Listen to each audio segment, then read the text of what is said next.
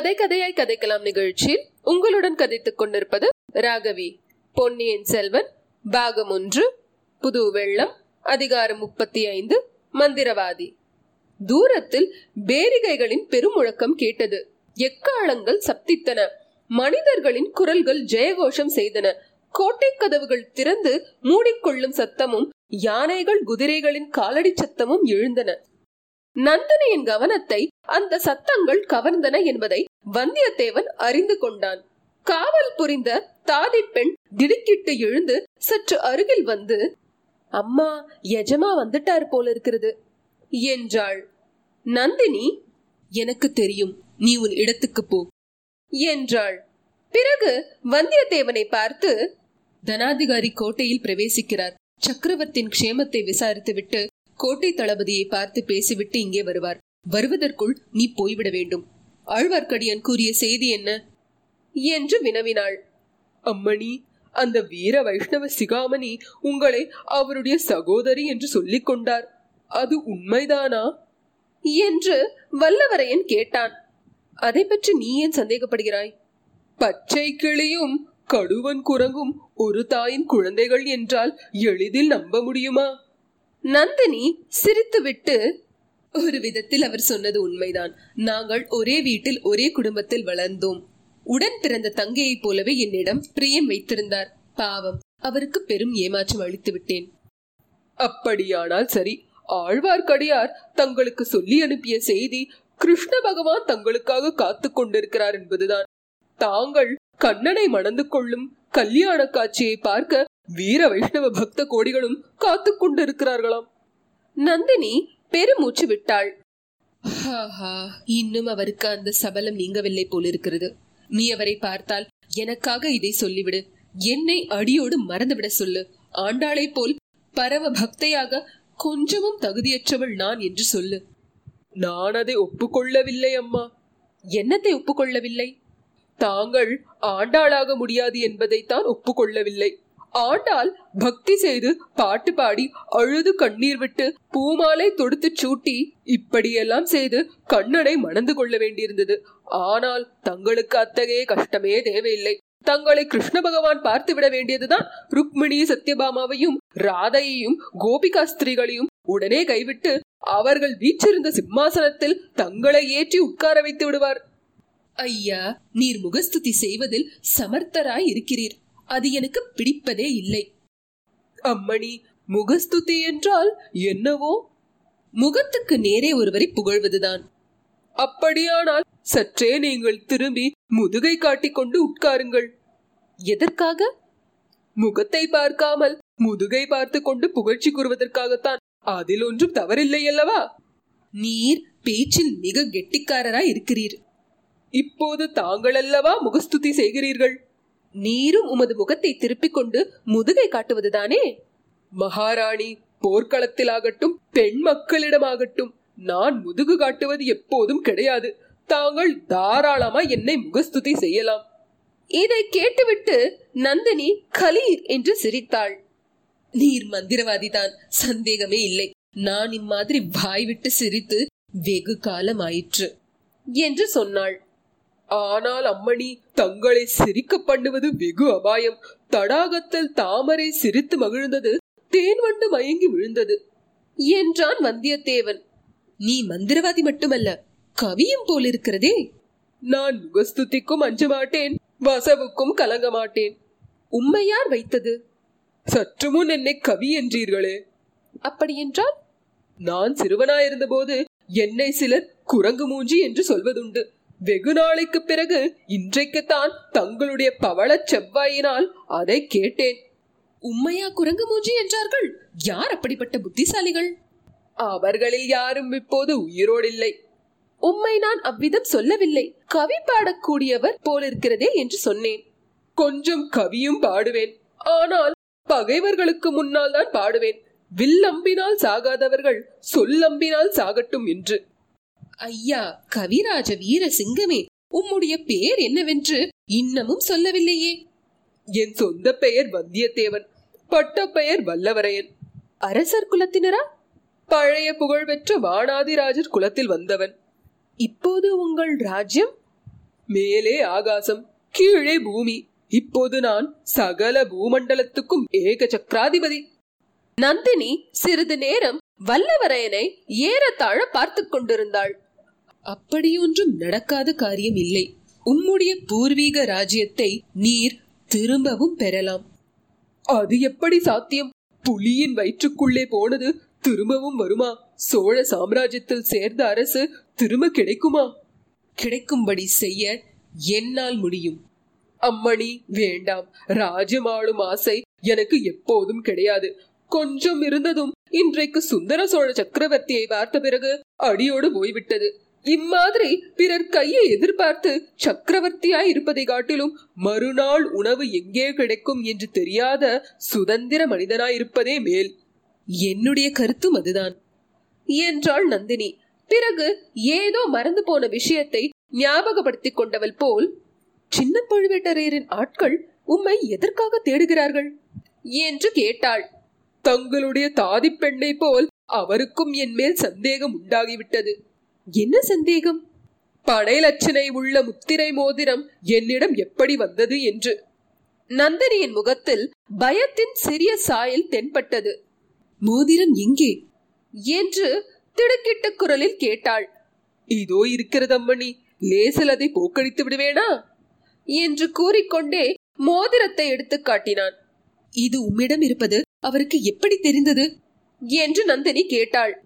சுந்தர சோழ சக்கரவர்த்தியை பார்க்க வேண்டும் என்ற ஆசை என் மனத்தில் நெடுநாளாக இருந்தது. அதற்கு இந்த மோதிரத்தை உபயோகப்படுத்தி கொண்டேன். பார்த்து முடிந்த பிறகு இந்த மோதிரம் என்னிடம் எப்படி வந்தது என்று கோட்டை தளபதி கேட்டார். நீர் என்ன சொன்னீர்? என்று நந்தினி வினாவிய குரலில் திகில் துணித்தது தங்கள் பெயரை சொல்லவில்லை அம்மணி. பெரிய பழுவேட்டரையர் கொடுத்தார் என்று சொன்னேன். கடம்பூர் மாளிகையில் கொடுத்தார் என்று சொன்னேன். நந்தினி பெருமூச்சு விட்டாள். அவள் முகத்திலும் குரலிலும் இருந்த திகில் நீங்கியது. நீர் சொன்னதை அவர் நம்பினாரா? என்று கேட்டாள். முழுதும் நம்பியதாக தெரியவில்லை. அதனால்தானே என்னை பின்தொடரும்படி ஆட்களை விட்டிருக்க வேண்டும். தமையனார் திரும்பி வந்ததும் என்னை அவர் முன்னால் நிறுத்தி உண்மையை அறிய எண்ணியிருக்கலாம் என்றான் வந்தியத்தேவன். நந்தினி புன்னகை புரிந்து பெரிய பழுவேட்டரையரிடம் நீ பயப்பட வேண்டாம். அவர் உம்மை கடித்து தின்று விடாமல் நான் பார்த்துக் கொள்கிறேன். என்றாள். அம்மணி தனாதிகாரியின் பேரில் தங்களுடைய செல்வாக்கு எவ்வளவு என்பது உலகம் அறிந்த செய்தி. ஆனால் எனக்கு வெளியில் அவசர காரியம் இருக்கிறது. ஆகையினால் தான் தப்பிச் செல்ல தங்கள் உதவியை கோருகிறேன். அப்படி என்ன அவசர வேலை இருக்கிறது? எத்தனையோ இருக்கிறது. உதாரணமாக ஆழ்வார்க்கடியாரை பார்த்து தங்கள் மறுமொழியை சொல்ல வேண்டும். அவருக்கு என்ன சொல்லட்டும்? அவருக்கு நந்தினி என்று சகோதரி இருந்தாள் என்பதை அடியோடு மறந்துவிடும்படி சொல்லும். சொல்லிவிடலாம் ஆனால் நடக்கிற காரியமில்லை. எது? தங்களை மறப்பதுதான். இரண்டு தடவை தற்செயலாக பார்த்த என்னாலேயே தங்களை மறக்க முடியாது போலிருக்கிறதே. வாழ்நாளெல்லாம் தங்களோடு இருந்தவரால் எப்படி மறக்க முடியும்? நந்தினியின் முகத்தில் வெற்றி பெருமிதத்தின் சாயல் பரிணமித்தது. அவளுடைய வேல் விழிகள் வந்தியத்தேவனுடைய நெஞ்சை ஊடுருவின போல் நோக்கின. சக்கரவர்த்தியை பார்ப்பதற்கு நீ ஏன் அவ்வளவு ஆவல் கொண்டிருந்தீர்? என்று கேட்டாள். உலக பிரசித்தி பெற்ற அந்த சுந்தர புருஷரை பார்க்க நான் விரும்பியதில் வியப்பு என்ன? உலகத்தில் வீர மன்னர்கள் தங்கள் வீரமும் பௌருஷமும் பெருக வேண்டும் என்றும் ராஜமும் கீர்த்தியும் விஸ்தரிக்க வேண்டும் என்று விரும்புவார்கள். அவ்விதமே பிரஜைகளை பிரார்த்தனை செய்யும்படியும் சொல்வார்கள். ஆனால் தம்முடைய சக்கரவர்த்தியை பற்றி புத்த பிக்ஷுக்களின் மனங்களில் என்ன பிரார்த்தனை செய்கிறார்கள்? சுந்தர சோழர் வன்மையும் வனப்பும் திண்மையும் உலகில் சிறந்து வாழ்கனவே என்று பிரார்த்தனை செலுத்துகிறார்கள். இத்தகைய கலியுக மன்மதனை பார்க்க வேண்டும் என்று எனக்கு வெகு நாளாக ஆசையாய் இருந்தது. ஆமாம் சக்கரவர்த்திக்கு தம்முடைய அழகை பற்றி ரொம்ப பெருமைதான். அவருடைய செல்வகுமாரிக்கு அதைவிட அதிக கர்வம். குமாரியா யாரை சொல்லுகிறீர்கள்? பழையாறையிலேயே இருக்கிறாளே. ஒரு அகம்பாவம் பிடித்த கர்வி அந்த இளைய பிராட்டி குந்தவை தேவியை தான் சொல்கிறேன். வந்தியத்தேவா நீ அதிர்ஷ்டக்காரன். நீ தேடிக்கொண்டிருந்த உபாயம் இதோ உன் முன்னால் தானே வந்து நிற்கிறது. அதை நன்கு உபயோகப்படுத்திக் கொள். இவ்வாறு வல்லவரையன் தனக்குத்தானே சொல்லிக் கொண்டான். இத்தனை நேரமும் ஒய்யாரமாக படுக்கையில் சாய்ந்து படுத்திருந்த நந்தினி திடீரென்று எழுந்து நிமிர்ந்து உட்கார்ந்தாள். ஐயா நான் ஒன்று சொல்கிறேன். அதை ஒப்புக்கொள்வீரா? என்று கேட்டாள். சொல்லுங்கள் அம்மணி. நீரும் நானும் ஓர் உடன்படிக்கை செய்து கொள்ளலாம். நீர் எனக்கு உதவி செய்ய வேண்டியது நான் உமக்கு உதவி செய்ய வேண்டியது. என்ன சொல்கிறீர்? அம்மணி தாங்கள் சோழ மகாராஜ்யத்தில் சர்வ சக்தி வாய்ந்த தனாதிகாரியின் ராணி. நினைத்ததை நினைத்தபடி சாதிக்கக்கூடிய சக்தி வாய்ந்தவர். நானோ ஒருவித செல்வாக்கும் இல்லாதவன் தங்களுக்கு நான் என்ன விதத்தில் உதவி செய்ய முடியும்? என்றான். அவன் உள்ளத்திலிருந்து பேசுகிறானா உதட்டிலிருந்து பேசுகிறானா என்று தெரிந்து கொள்ள விரும்பிய நந்தினி தன் கூறிய வீழ்களை அவன் மீது செலுத்தினாள். வந்தியத்தேவன் அதற்கு சிறிதும் கலங்காமல் நின்றான். எனக்கு அந்தரங்கமான பணியாள் ஒருவர் தேவையாயிருக்கிறது. இந்த அரண்மனையில் உமக்கு வேலை வாங்கி கொடுத்தால் ஒப்புக்கொள்வீரா? என்று கேட்டாள். இதே மாதிரி சேவையை இன்னொரு மாதரசிக்கு செய்வதாக ஏற்கனவே ஒப்புக்கொண்டு விட்டேன். அவள் வேண்டாம் என்று நிராகரித்தால் தங்களிடம் வருகிறேன்.